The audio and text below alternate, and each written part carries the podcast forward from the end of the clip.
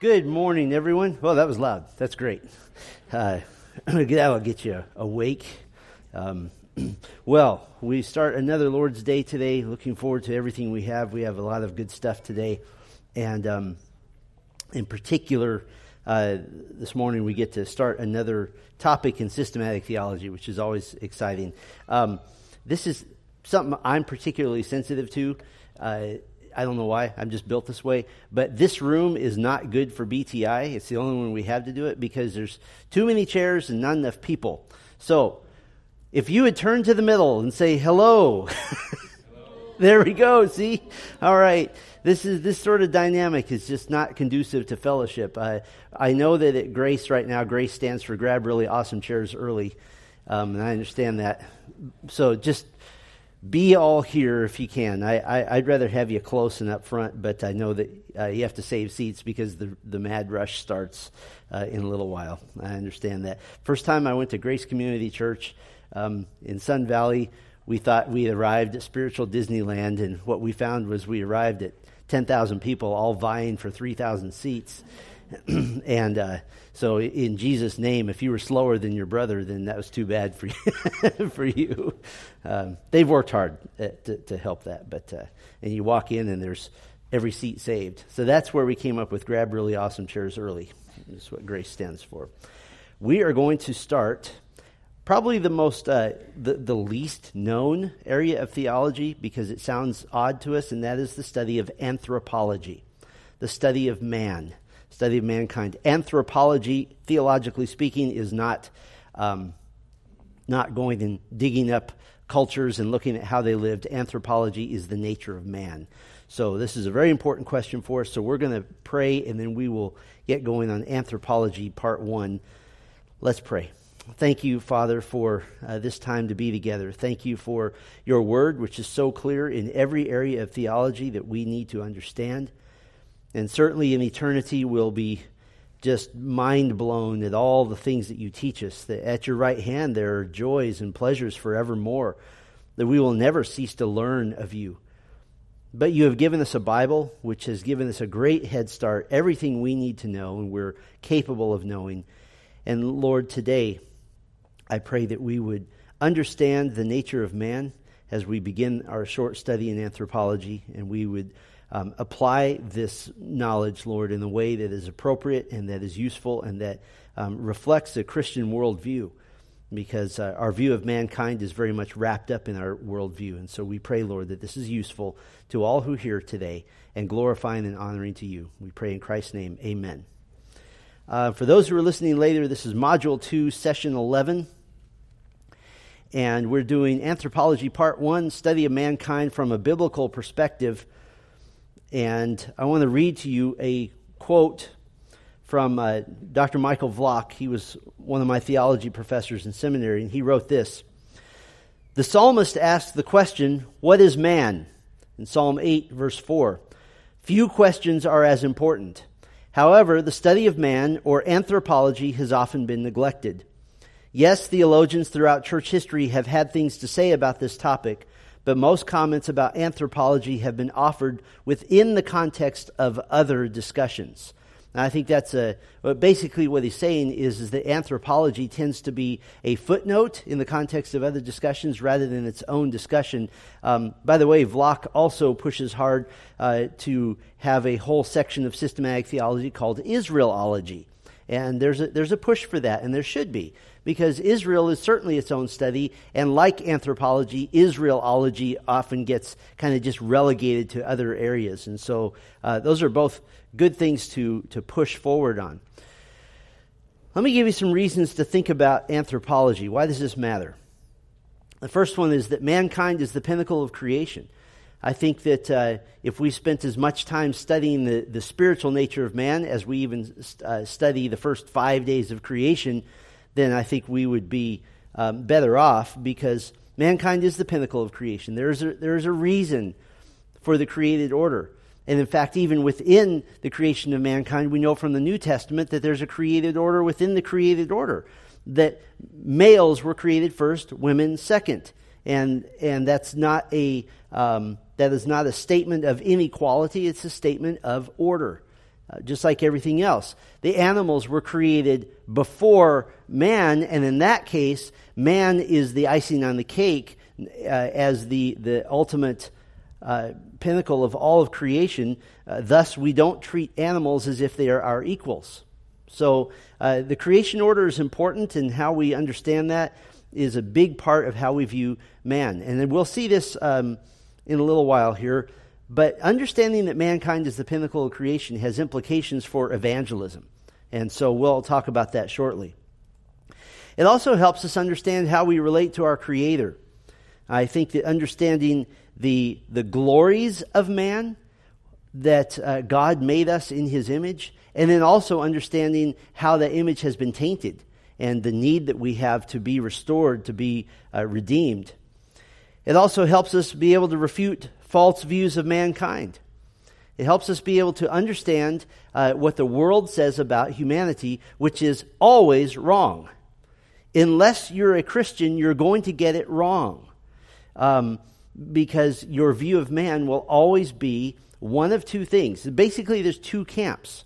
Your view of man, on the one hand, from an unbeliever standpoint, your view of man is that mankind is basically good. The other option is that your view of man is that mankind is basically bad if they disagree with your position on things. Those are the two views. And we see this, for example, in liberal politics. We see that if you agree with them on critical race theory and all the liberal junk that goes on, you're seen as a very, very good person. If you disagree with them, you're seen as inherently evil and honestly worthy to not even live.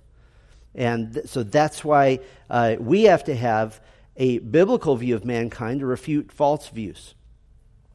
And then the fourth reason is we want to apply biblical truth to modern issues abortion, euthanasia, feminism, and those sorts of things. Anthropology informs our understanding of these things. And I'm going to go through a short list of those in just a little bit. Let me give you a big picture of why anthropology matters. This is what we call a Christian worldview. If you, if you want to understand a Christian worldview, there are four basic components to a Christian worldview. We start with creation. Creation has to be part of the Christian worldview because God is a creator. We'll talk about that in just a moment. Then we move to the fall of mankind. Sin has entered into God's creation. Therefore, there's a need for salvation. That salvation is through Christ. And what is the purpose of that salvation? It is to provide restoration. And I would tell you that a good gospel presentation should include all four elements. Sometimes I think we fall into the trap of saying, well, you're a sinner and you need Christ. That is two and three. But I think it's better if you go back to creation. You were created in the image of God, but mankind fell. And now you're a sinner because of that fall. That's, that's the second part. And you need Christ to step in and to be the sacrifice for your sin. Why? So that you can be, experience the restoration that God has intended for mankind, for all who would follow after Christ. And then you start telling them about how great the Garden of Eden was, and in the restoration, it all comes back. And wouldn't you like to be a part of that? So, a gospel presentation really more accurately should include all four elements of a Christian worldview. Now, when we say restoration, we want to be clear about this, restoration of all things doesn't mean that all things get saved, but all things get resolved, including judgment and salvation. So, we're, we're not universalists saying that, you know, no matter what happens, everybody goes into the same funnel anyway. That's not the case. Judgment and salvation resolves everything. So let's start with the basics. Let's start with the origin of man. There are two creation accounts, uh, two major ones in Genesis. There's other creation accounts in uh, throughout the Bible, but they refer back to Genesis 1 and 2. Genesis 1, 26 through 31 is kind of the first big one, two creation accounts of men, of mankind. Genesis 1 describes the creation of the universe and of man. And now, following the creation of light, atmosphere, the seas, the land, and animals, God creates the first man. And then he created the first woman from the side, from the rib of the man. And this first creation account now introduces mankind as the pinnacle, as the finishing point of God's creation. And to clarify what I said earlier, mankind as a whole, male and female, we are the pinnacle of God's creation. As a subset within that pinnacle of God's creation, there's a created order. Man was created first and woman second, and that created order stays uh, in how we uh, function in the church and in the family. What was the purpose of the creation of mankind? They were to be fruitful and multiply, they were to have dominion over the earth. And just uh, to be clear here, being fruitful is not a command to individual families. There are, there's a whole belief system that says that if you are unable to have children, you are uh, somehow disobeying God because you're not being fruitful. Um, some have even used it to say that it, this is an argument against birth control of any kind for any reason for any time. Um, we respect that and understand that, but that's not what this is talking about. What this really is, is not a command, it's an invitation. It's an invitation by God to mankind to dominate the earth and to, to multiply and to become many, to dominate the earth with human population. Genesis 1:26. Then God said, "Let us make man in our image after our likeness. Let them have dominion over the fish of the sea, and over the birds of the heavens, and over the livestock, and over all the earth, and over every creeping thing that creeps on the earth." Then in Genesis 1:26, then means that there's something special, there's something unique. The creation of Adam is, is in its own category. The human species is distinct and superior to other creatures made on the sixth day. I, I don't like it when I hear people refer to the human animal. We are not animals, we are humans. There is no other category like us, there is no comparison whatsoever. We are made in the image of God. We're a creature similar to God, but not identical. So we're similar. Genesis 1:27 So God created man in his own image. In the image of God he created him. Male and female he created them. You see how our the gender issues of today are are taking a shot right at the created order going all the way back to the beginning. Mankind is created as two genders male and female. This is God's will. And in one verse, you have three mentions of man and woman created in God's own image we are clearly related to God in a way that's not shared with any other creature. And there's always the argument well, have you seen an orangutan or a gorilla? We're so similar to them. You know, uh, every vehicle that has four wheels has that in common, but that doesn't mean a Mazda is the same as a Maserati. They just happen to have some things that work the same way. That doesn't mean that they're the same. Genesis 131. And God saw that everything that he had made, and behold, it was very good, and there was evening and there was morning the sixth day. And so God's creation, including the creation of man, is deemed by God as a very, very good thing. So that's the first creation account. How about the second creation account? The second account emphasizes the way that God created humanity. The first one is more of a general account. The second account in Genesis 2 is a little more specific. Genesis 2 7. Then the Lord God formed the man of dust from the ground and breathed into his nostrils the breath of life, and the man became a living creature. So Yahweh forms man from the dust of the earth and breathes the breath of life directly into him. And as a result of this divine inbreathing, breathing in, Adam became uh, a living creature, made in the image of God in every way. So then, you know the story. Adam is, is puttering along. then God says in Genesis 2:18, the Lord God said, "It is not good that the man should be alone. I will make him a helper fit for him." This is the only aspect of the original creation that's said to be not good. It's not the idea of, of uh, that it's sinful or that it's wrong. It's just the idea that it's not finished, that it's incomplete. Adam was incomplete without a companion. And by the way, uh, there is a there is a whole school of thought that says that if you sense a need for human companionship, or you lean on your your your spouse or or family or friends too much, that you're showing that you don't um, you don't trust God. It's not an either or. It's not a it's not a choice you have to make. The desire for human companionship isn't inherently wrong, and it doesn't take away from our relationship with God. It's how we're created. It's how we're made. Even before the fall, God declares it's not good that the man didn't have a partner. And so healthy and good human relationships don't detract from our relationship to God. They're, they they work together.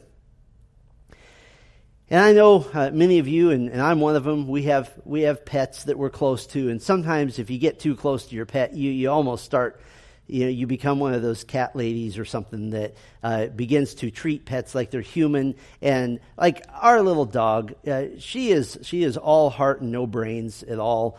But we also know that she has a little sin nature because it's amazing the things that she can do when she knows that we're not looking. But we're not trying to form Christ likeness in her. Um, she's just a little dog, and if you read in Scripture, why does she why does she uh, do things that are bad because of mankind, not because of animal kind? It's our fault. The creation is groaning, waiting for uh, the renewal of all things. And so, yeah, we have these companionships uh, with with animals, and and we uh, even even some people have difficulty eating an animal because we got really close. And that's why if you've, if you've uh, ever been on a farm, you don't name certain animals because you're going to eat them. And that's not nice. It doesn't feel good. But as close as we can become to animals, and our little dog is so precious, all heart, she just comes and puts, your, puts her little head on your lap, and you just feel better about everything. But she's not a companion like a human being is. It can't ever be. And so all the animals that Adam named still couldn't meet his deepest need for companionship. So what happened? Genesis 2:21, the Lord God caused a deep sleep to fall upon the man, and while he slept took one of his ribs and closed up its place with flesh. And the rib that the Lord God had taken from the man, he made into a woman and brought her to the man. Then the man said, This at last is bone of my bones and flesh of my flesh. She shall be called woman because she was taken out of man. Therefore, a man shall leave his father and his mother and hold fast to his wife, and they shall become one flesh. So the woman is distinct from the male within the unity of, of mankind. By the way, mankind is not a sexist term. It is the translation of the Hebrew term for humanity. It is man and those that are like man, mankind. So that's a, it's a biblical term and we'll use it because of that reason. And so, with this act of forming the woman, creation now it reaches its intended goal male and female as equal and complementary forms of human life. And what is the one flesh reference here? That's a long discussion, but basically it signifies the uh, what one writer calls the psycho spiritual physical unity within the marriage relationship. That it's all the ways that we are unified together and become one. I'll never forget hearing a lecture by an atheist psychologist. And one of the one of the attendees of the lecture raised his hand and asked a question and said, "You know, doesn't it seem like it's a, a sign of weakness or uh, what they called back then codependence. If a couple that's been married for 50 years, when one of them dies, the, the level of grief and sadness, isn't that a sign of weakness? Isn't that a sign of not being independent and not being fully actualized in all these psychological terms? You know what this atheistic psychologist said? He said, You know, there are a few things I don't understand. He was very arrogant, so he thought there was only a few things he doesn't understand. But he said, One of the things I don't understand is that the level of oneness between the man and the woman in marriage over the course of 40, 50, and 60 years is a mystery that nobody can understand and nobody can fully fathom. We can. God created us to be one flesh, to be one, to uh, be able to finish each other's thoughts and sentences because we know each other so well and so forth. There are other creation passages. I've listed some of them up there for you if you want to note those. And so, um, again, we've talked about this before, but somebody who says, well, I have a problem with Genesis 1 and 2. Well, you also have to problem, have a problem with Genesis 3, 5, Job 33, Psalm 8, Matthew 19, Acts 17, and Colossians 1. Uh, we'll add in Hebrews 1 in there as well. So uh, you can't say I have a problem with Genesis 1 and 2 without saying I have a problem with much of the rest of Scripture. So, what is the purpose of the creation of mankind? Again, we're still kind of flying high here. The purpose of the creation of mankind, like everything else, is God's glory. That's the purpose for everything He does. Uh, unlike American evangelicalism in the popular form, which tends to believe that God is there for there because we need Him, no, we're here because God is worthy of glory. And so we're here for him. It's not that he is here for us. This is not a man centered faith. This is a God centered faith. And of course, he is here for us, but ultimately, why is he here for us? For his own glory. Isaiah 43 7 Everyone who is called by my name, whom I created for my glory, whom I formed and made. Why were you created? To give glory to God. Why is the unbeliever such an abomination to God? Because the unbeliever is not fulfilling his or her mandate to give glory to God. And so that makes them essentially worthless because they're not fulfilling their, their uh, mandate to God. And how can they do that? Only through Christ.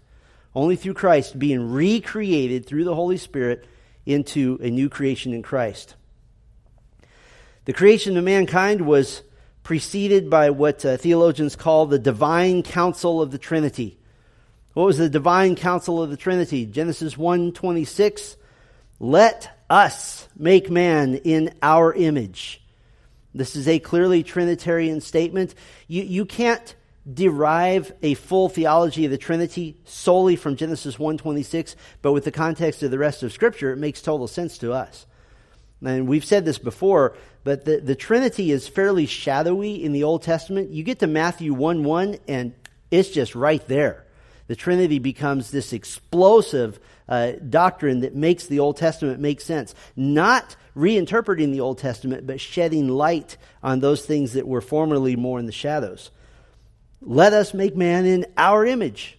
That's the whole purpose of, of the creation of mankind, to be reflectors of the image of God to reflect his light, his goodness.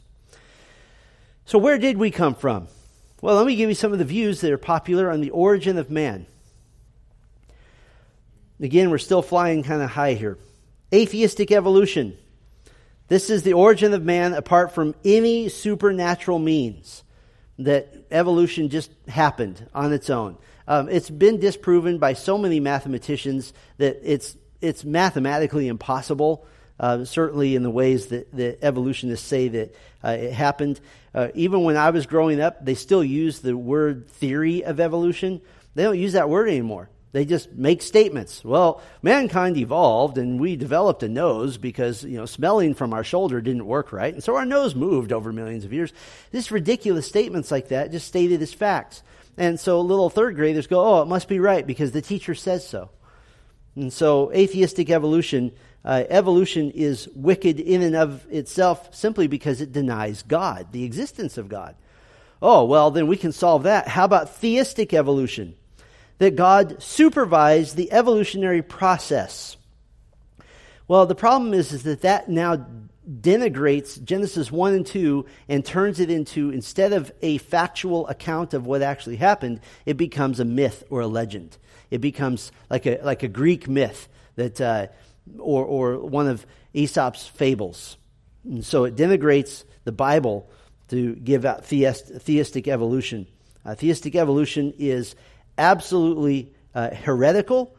Why would we say that? Because you're attempting to overlay uh, I'm not even going to say science. It's not science. It's, it's, it's bogus theory. To overlay bogus theory onto the Bible and interpret the Bible via external means. No, we interpret the world from the Bible, not the other way around.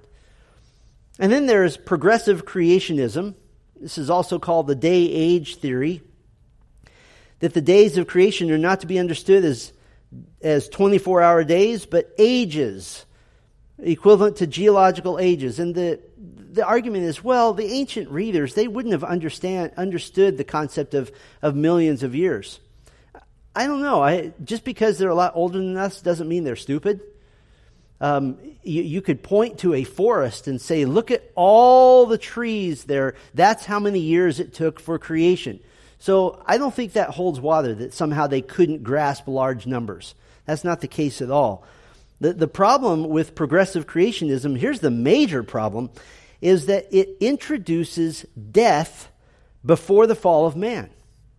Why is that a problem? Well, it's an attempt to reconcile the Bible with the teaching of traditional science since about the mid 1800s. So now you have death before the fall of man. You have the fossil record that supposedly shows that things were dying millions and billions of years ago. Then Adam and Eve came along and mankind fell into sin.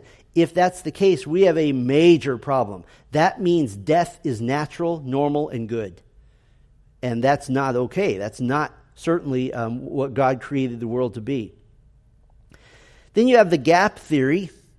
The gap theory is, is similar to the day age theory, but the gap theory says there's a lengthy period of time between Genesis 1 1 and Genesis 1 2, and that lengthy period of time is millions and millions of years. And so they would say that the phrase formless and void in Genesis 1 2 refers to a chaotic earth that God judged Again, though, if you do the timeline, this places death before the curse of sin. And so you have death before the fall of man. So the gap theory doesn't stand the theological test either. And, and, all this is is an attempt, like people are doing right now, to take something that is popular in culture and overlay it on the Bible and say, see, the Bible supports what we say. And we've said this before, but I, I use the illustration because it's ridiculous enough to make the point that I could show you out of context 41 places in the Bible that says that God hates dogs. If we, if we want to support that, if you're a cat lover and you say dogs are, are, are a waste of oxygen, I can show you in the Bible that God hates dogs. Well, you can kind of show from the Bible anything you want if you twist it enough. This is why in 2 Corinthians 4, Paul said that we refuse to tamper with God's word. We present it as is. So, Atheistic evolution, theistic evolution, progressive creationism, gap theory, they don't work. And they're, they're, they're wrong and they are unbiblical and they, they, don't even, they don't even stand the test of human logic, much less scripture. So what do we hold to? We hold to a literal 24 hour day of, days of creation. That God created directly and instantaneously in six 24 hour days. And so the earth today would be approximately seven to 10,000 years old. Uh, and people say, well, what about all the millions of years of geologic formations?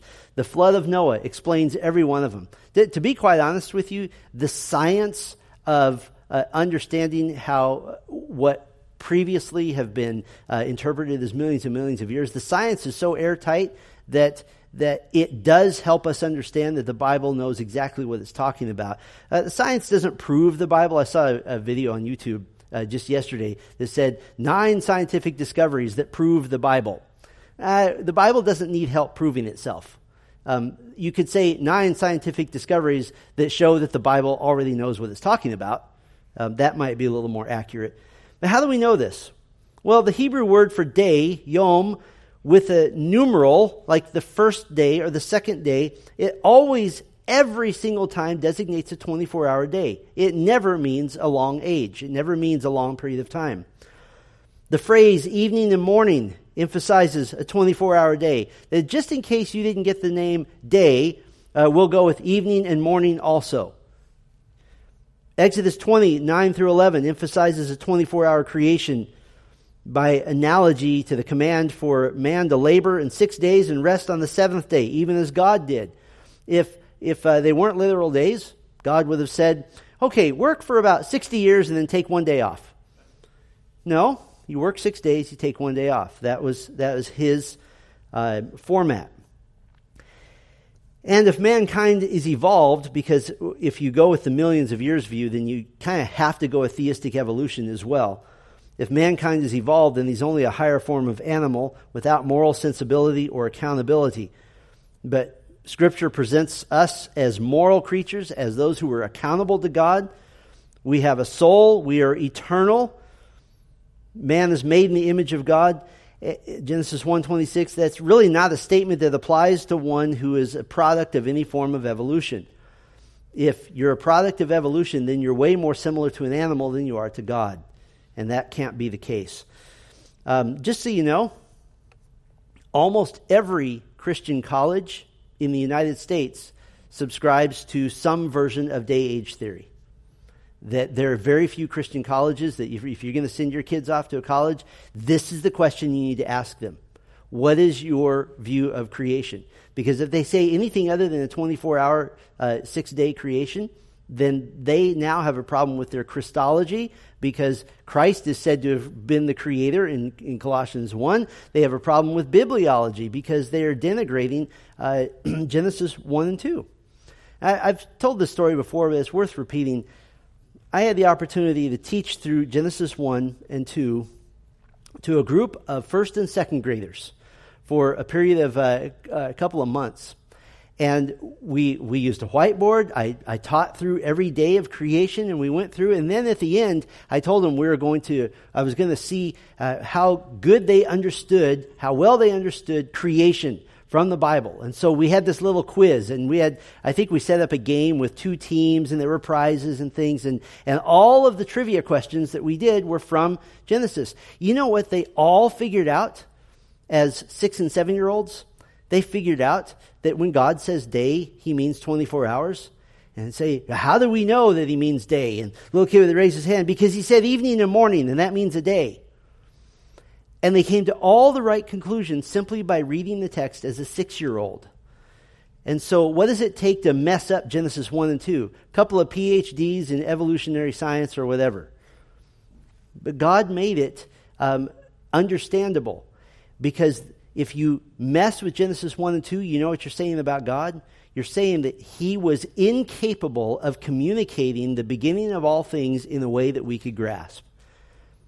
If he meant millions of years, he would have said myriads upon myriads. That's how it would have been said in the Bible. And so we hold to a 24 hour day creation. And that is um, that's important because that gives us now a basis for truth to understand mankind as being created in the image of God. If I can, let's see, maybe that's not going to go. There we go. Let me give you some implications of the fact that we're made in the image of God. Interestingly, the Bible doesn't give an exact definition of what it means to be made in the image of God. We're sort of left to figure it out, but there's a, there's so many implications that I think it's um, I think it would be similar to the book of Proverbs. If you've ever read through the book of Proverbs in one sitting or maybe in just a few readings, you, you, you would give it an A for content and an F for organization. Because you would say, how come these 15 Proverbs that are all on the same subject aren't together? They're spread out all over the place. And how come, uh, for example, uh, one proverb says, Do not answer according to a man's folly. And the next one says, Answer a man according to his folly. Well, which one is it? It's both. The nature of the book of Proverbs is it's built for you to chew on it. It's built for you to think about it and to pray about it and to look through it and to have your pages dog eared as you go back and forth. The image of God issue is the same. That we're meant to think on it and, and, and chew on it and contemplate it. So we don't get just a uh, verse, chapter and verse that says, here's exactly what the image of God means. Well, let me give you some general implications first, and then I'll give you three views on the nature of the image of God. There's implications for behavior and for our view of others. James 3 8 9 says, No human being can tame the tongue. It is a restless evil, full of deadly poison. With it we bless our Lord and Father, and with it we curse people who are made in the likeness of God. Why is it that you are not allowed to hate unbelievers? Because they're made in the image of God. And what God does with them is God's business, not yours you should you should be praying for them and loving them there and and asking God to do great things. But never do we say, "Well, I love Christians, but I hate non-Christians." That's not a biblical worldview. There's implications for justice. Genesis 9 6 Whoever sheds the blood of man, by man shall his blood be shed, for God made man in his own image.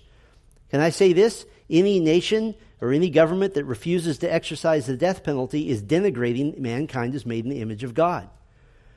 If you rob somebody, theoretically, you can pay them back. If you take somebody's life, you cannot pay that back. Therefore, blood is required. Creation in the image of God is affirmed for all persons. I think one of the many, many sad things about Islam is that women are considered inferior to men. They're a lower order of person. This isn't allowed by the biblical doctrine of the image of God. Male and female, He created them. It's also the basis for human uniqueness and dignity. This is a great way to start uh, an evangelistic conversation. You can, you can get this about two or three questions in. Question one Do you ever think about religious things? Well, yeah, sometimes. Do you ever think about God? Yeah, sometimes. Do you know that the Bible says that you're made just like God? You, that'll get somebody's attention. Really? I didn't know that. And that starts a conversation. The image of God is in mankind is severely impaired because of the fall of man, but it's not lost completely. It's been defiled. It's been uh, it's been stained and tainted because of sin, but the image of God remains intact. Genesis 9 and James 3 tell us this. You are still made in the image of God, that you're not lesser in the image of God, you're just not showing the image of God like you should.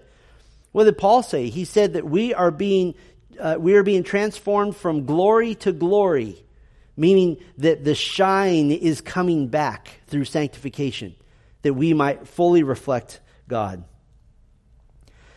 More implications. It implies ownership by God and accountability to God.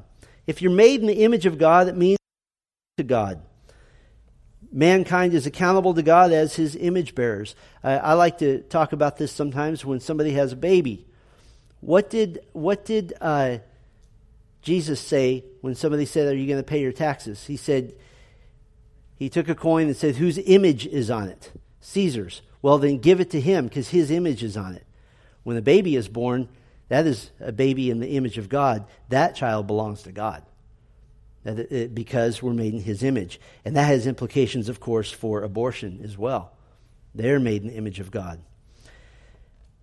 Another implication Jesus Christ is the complete revelation of the image of God. If you ask, I wonder what an untainted human being would look like, Jesus is our answer. We don't have to derive theoretical ideas from this. We simply look to his life and we look to who he is. And what's so encouraging about this is that Romans 8:29 says we're being conformed to his image. You want to know what you're going to be like? Read the gospels. And you will be like that. You know what you ought to aim for. You know what you ought to be. And you know what you will be. And we, we can't fathom that. I mean, we're, we're, we're dirty, filthy human beings and we interfere with each other. I mean, it's hard enough not to, it's hard enough dealing with difficult unbelievers. We deal with difficult believers within the church. And sometimes you go, I don't see much of a difference because we're tainted by sin.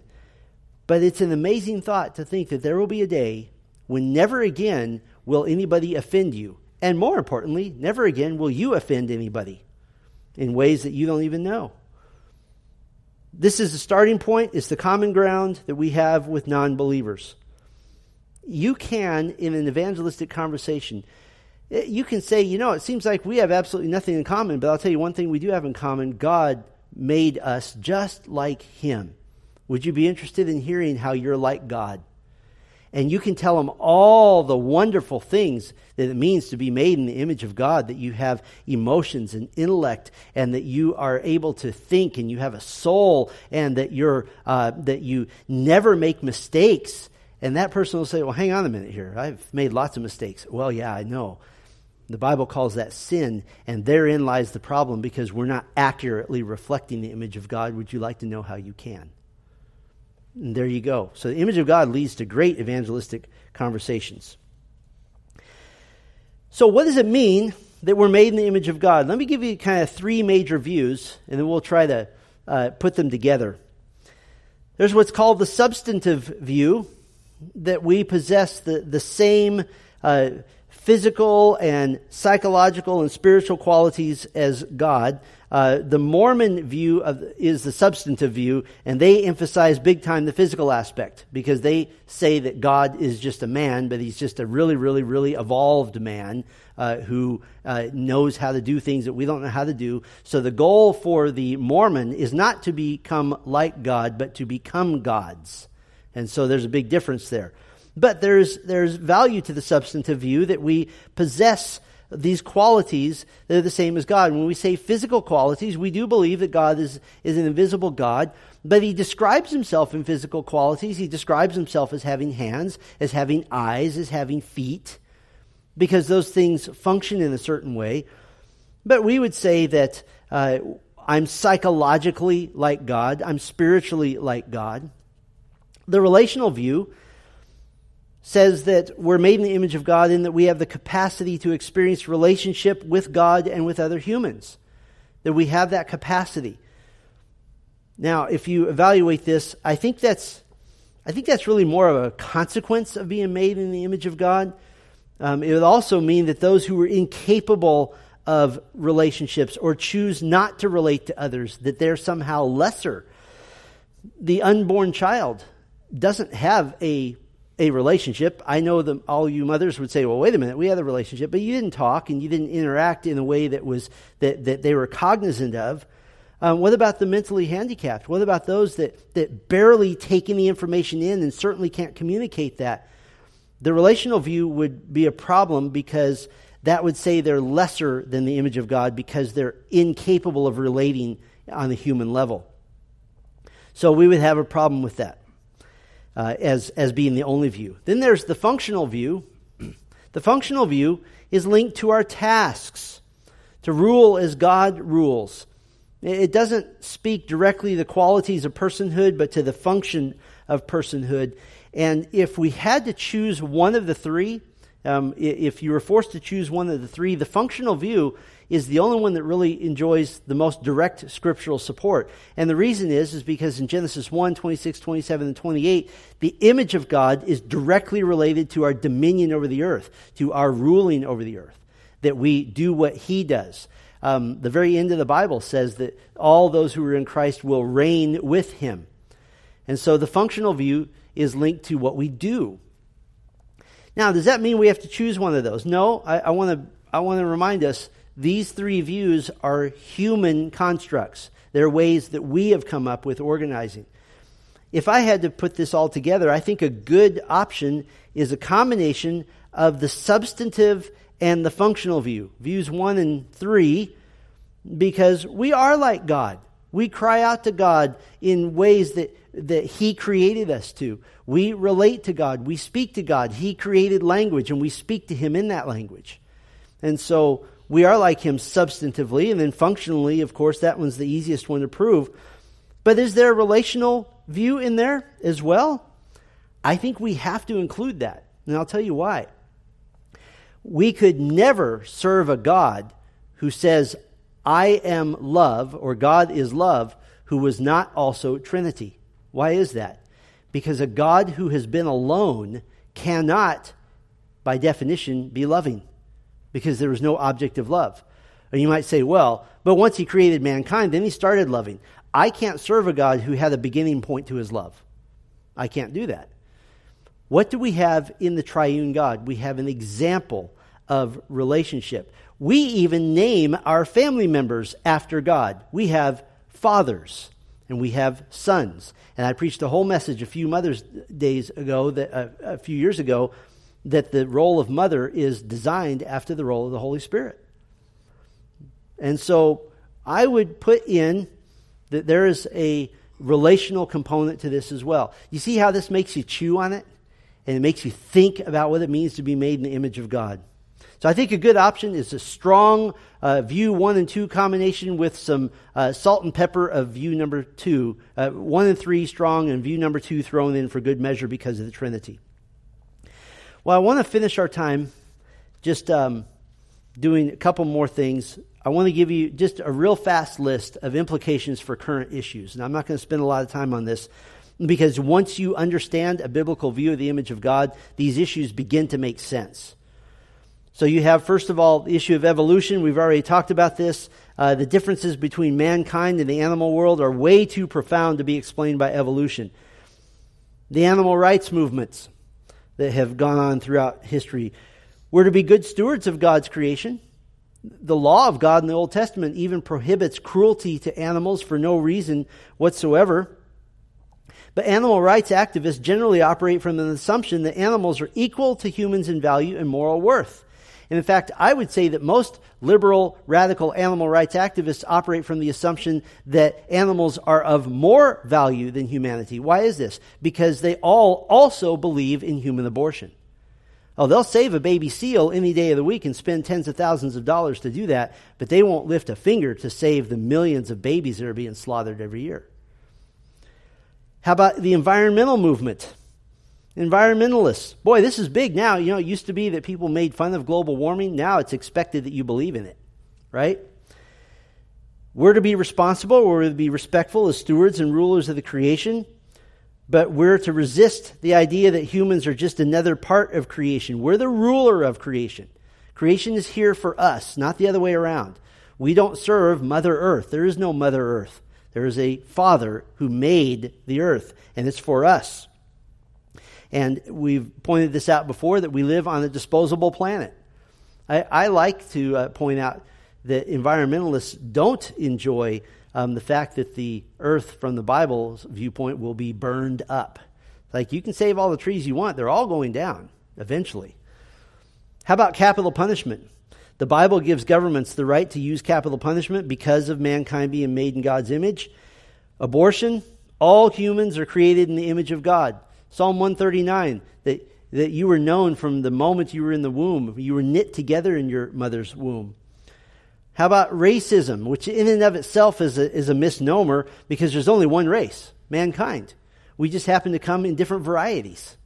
But there's only one race. The image of God universally applies to one race. This is why critical race theory is so uh, divisive because it, in its so-called attempt to bring people together, it's not doing that. It's doing the opposite. It is an attempt to divide people. So ironically, critical race theory is the most racist thing to have happened in, in 50 years. Feminism.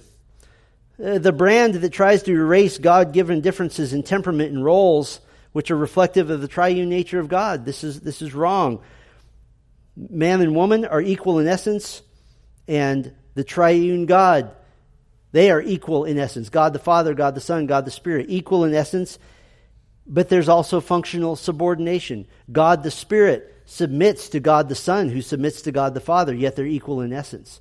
Jesus said, I came to do my Father's will, and he obeyed him. So, what about the male and female? Let's talk about that for just a moment. Both male and female are image bearers according to Genesis 1:27, but there are physical there are lots of differences. There are physical differences. I'm not going to talk about that. If you took ninth grade biology, you can figure that out. We still come in two varieties, despite what uh, uh, liberals are saying today that we come in thousands of varieties or whatever. There's still two. There are only two boxes on your birth certificate, male or female. There's no, there's no other role now. There's no other uh, option. We also have differing roles. We're equal in essence, but males and females have different roles. The male is the leader in the family and in the church, while the woman was created primarily to be the helper of the man. And we've already talked about this, but just briefly, Adam was created first.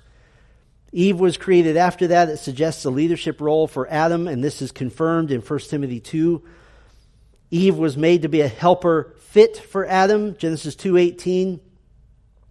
1 Corinthians 11, 9, Paul affirms that the woman was created for the man, not man for the woman. And I've said this till I'm blue in the face. This is not denigrating to women. This is a glorious thing to find out I know my place. I know where I belong. Same thing for men. You know, when I do uh, marriage counseling, I, I'm going to say eight times out of ten, one of the big problems in the marriage is that they flipped roles. And they just need to reverse them, and much will be solved. Another difference, the aggressive versus the nurturing nature. And I know this is a broad generalization, but it's generally true. This is pretty self explanatory. I find this ironic, though, that in our sin nature, both genders tend to put down and make fun of and denigrate the constitution of the other one. Women say, well, you know how men are, and men say, well, you know how women are. No, it should be women saying, you know how God created men and, and men saying, you know how God created women? That there's a glory to that. They either denigrate the constitution of the other, or worse, they imitate it. You have girly men who just act like women, and they need to stop. Um, one of my professors in seminary, Dr. John Street, he wrote his uh, doctoral dissertation on how to how to help a Christian who is coming out of homosexuality. And it's, his solution is pretty radical. It is practice being manly or practice being womanly. And I've seen him tell men, don't walk like a girl and back them up and say, here, walk like a man. In other words, to be who you are as created by God.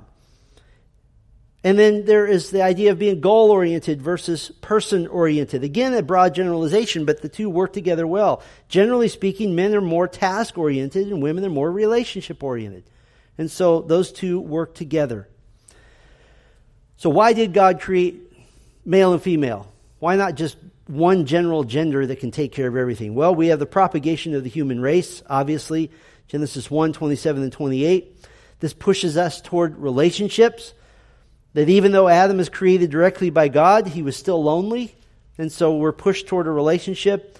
It also gives us mutual dependence on one another. 1 Corinthians 11 11. Nevertheless, in the Lord, woman is not independent of man, nor man of woman. So it pushes us toward relationships. And I've, as I've already said, male and female reflects the nature of the Trinity. Let us make man in our image. And so, in a real sense, a man, meaning male, does reflect the image of God, but not fully. A woman reflects the image of God, but not fully. The most accurate reflection of the image of God is a man and a woman together. That's the most accurate reflection. Believe it or not, this gives implications for the importance of the marital physical relationship, and I'll just talk about this for a second and we'll be done. The physical illustration and the manifestation of this level of oneness and unity in the Trinity is, is, is so important. This is why uh, the Apostle Paul commands that the physical part of marriage is, is vital and it's mandatory. It symbolizes and strengthens the marital union. There is a, there is a mystery to this union that, that can't be explained unless you're with that person. It's intended, this union is intended only for the marriage relationship. Extramarital sexual relations and homosexual relations of any kind, they're sinful because they go outside of God's intended purpose. The intended purpose is, is the one fleshness of marriage. It deepens the commitment and the intimacy of the marriage. I knew a young lady years ago, and she married a man and uh, came back from her honeymoon, and I, I was friends with her dad. And uh, her dad came to me and said, "Yeah, that it was a disaster." And what was the disaster? She they came back from their honeymoon, and five six weeks later, the young lady goes to her dad, and she's in tears, and she said, "He won't touch me. He won't touch me." He hasn't touched me yet. It destroyed their marriage, and what it turned out to be is that he was a practicing homosexual who thought he could fix himself by, by talking her into marrying him. But he wasn't a believer and he didn't repent. I've seen, on the other hand, practicing homosexuals come to faith in Christ, get married, have children, and live a perfectly normal life because God's changed them. And so you have to have this. This is part of being made in the image of God. It's in the context of marriage that children are to be raised. About 30 years ago, there was a big push to redefine the family. The push has been successful because now the traditional nuclear family is seen as passe. It's seen as old fashioned, seen as old school. You can say, well, a family is whatever you define it to be. No, a family is a man and a woman who have children and have grandchildren, have great grandchildren. And so this is important enough that God commanded this part of marriage. This is important enough that God devoted an entire book of the Bible to the unity, physical, spiritual, emotional, of a man and a woman in the marital relationship. That is the Song of Solomon. And if anybody wants to explain that away as Christ in the church, it doesn't hold water. And I'll explain that to you this fall when I preach through Song of Solomon on Sunday nights. So this is huge. Your marriage is a reflection of the image of God, it is a reflection of the doctrine of anthropology. So that was a lot. You guys are you're, you're troopers. You're getting through this, and we'll finish anthropology. I believe we just have one more session. We'll do that in a couple of weeks, um, and we'll finish up anthropology. Let me pray for us. We went a little bit long, and I know that. Thank you, Father, for this time we've had together. Thank you for these attentive ears and minds, and I pray out of everything that we have talked about this morning, Lord, I guess my, my top prayer is that we would strive to be accurate reflectors of your image. That we would be those that are filled with love and joy and peace and patience and kindness and goodness and faithfulness and gentleness and self control. That we would reflect who Christ is in our lives until that day that we are completed, that we are made just like him. Lord, we pray for our time in a few minutes of more formal worship of coming with fear and joy and trembling and happiness before our Lord and Savior Jesus Christ. And we pray in his name. Amen.